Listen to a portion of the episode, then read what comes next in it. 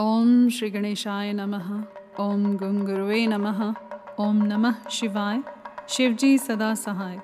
रुद्र संगीता पार्वती खंड, अध्याय तरेपन।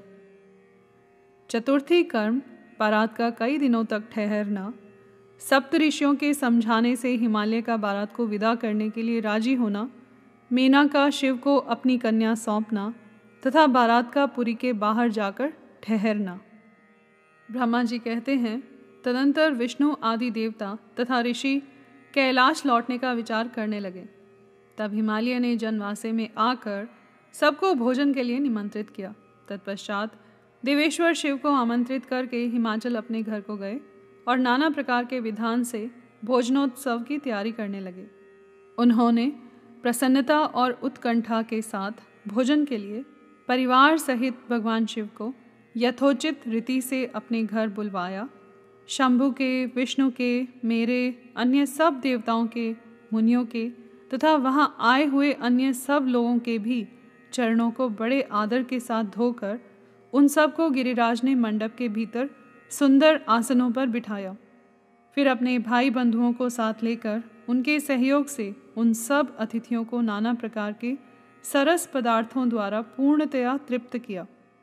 मेरे, विष्णु के तथा शंभु के साथ सब लोगों ने अच्छी तरह भोजन किया। नारद, विधिवत भोजन और आचमन करके तृप्त और प्रसन्न हुए सब लोग हिमालय से आज्ञा ले अपने अपने डेरे पर गए।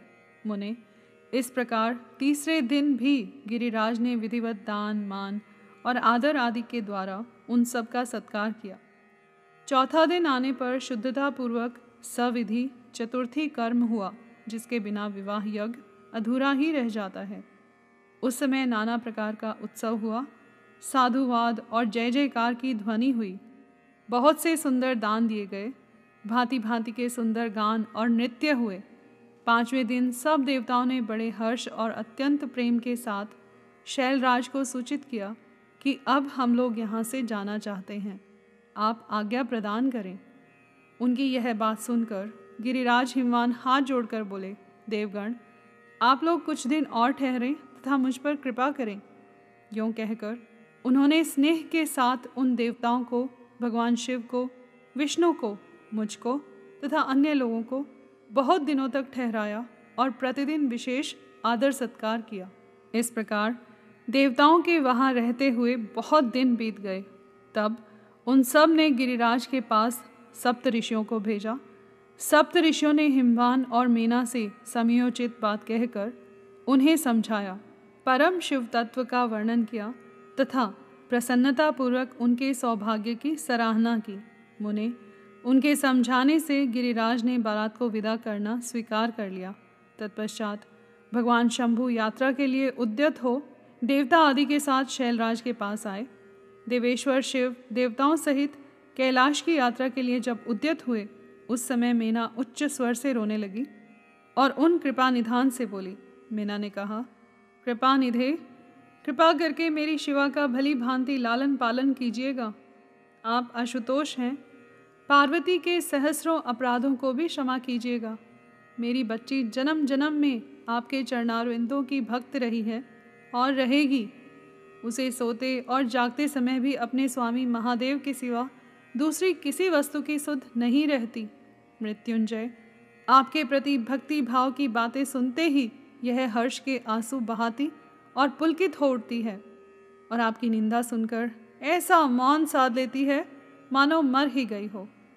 ब्रह्मा जी कहते हैं, नारद, ऐसा कहकर मेनका ने अपनी बेटी शिव को सौंप दी और उन दोनों के सामने ही उच्च स्वर से रोती हुई वह मूर्छित हो गई।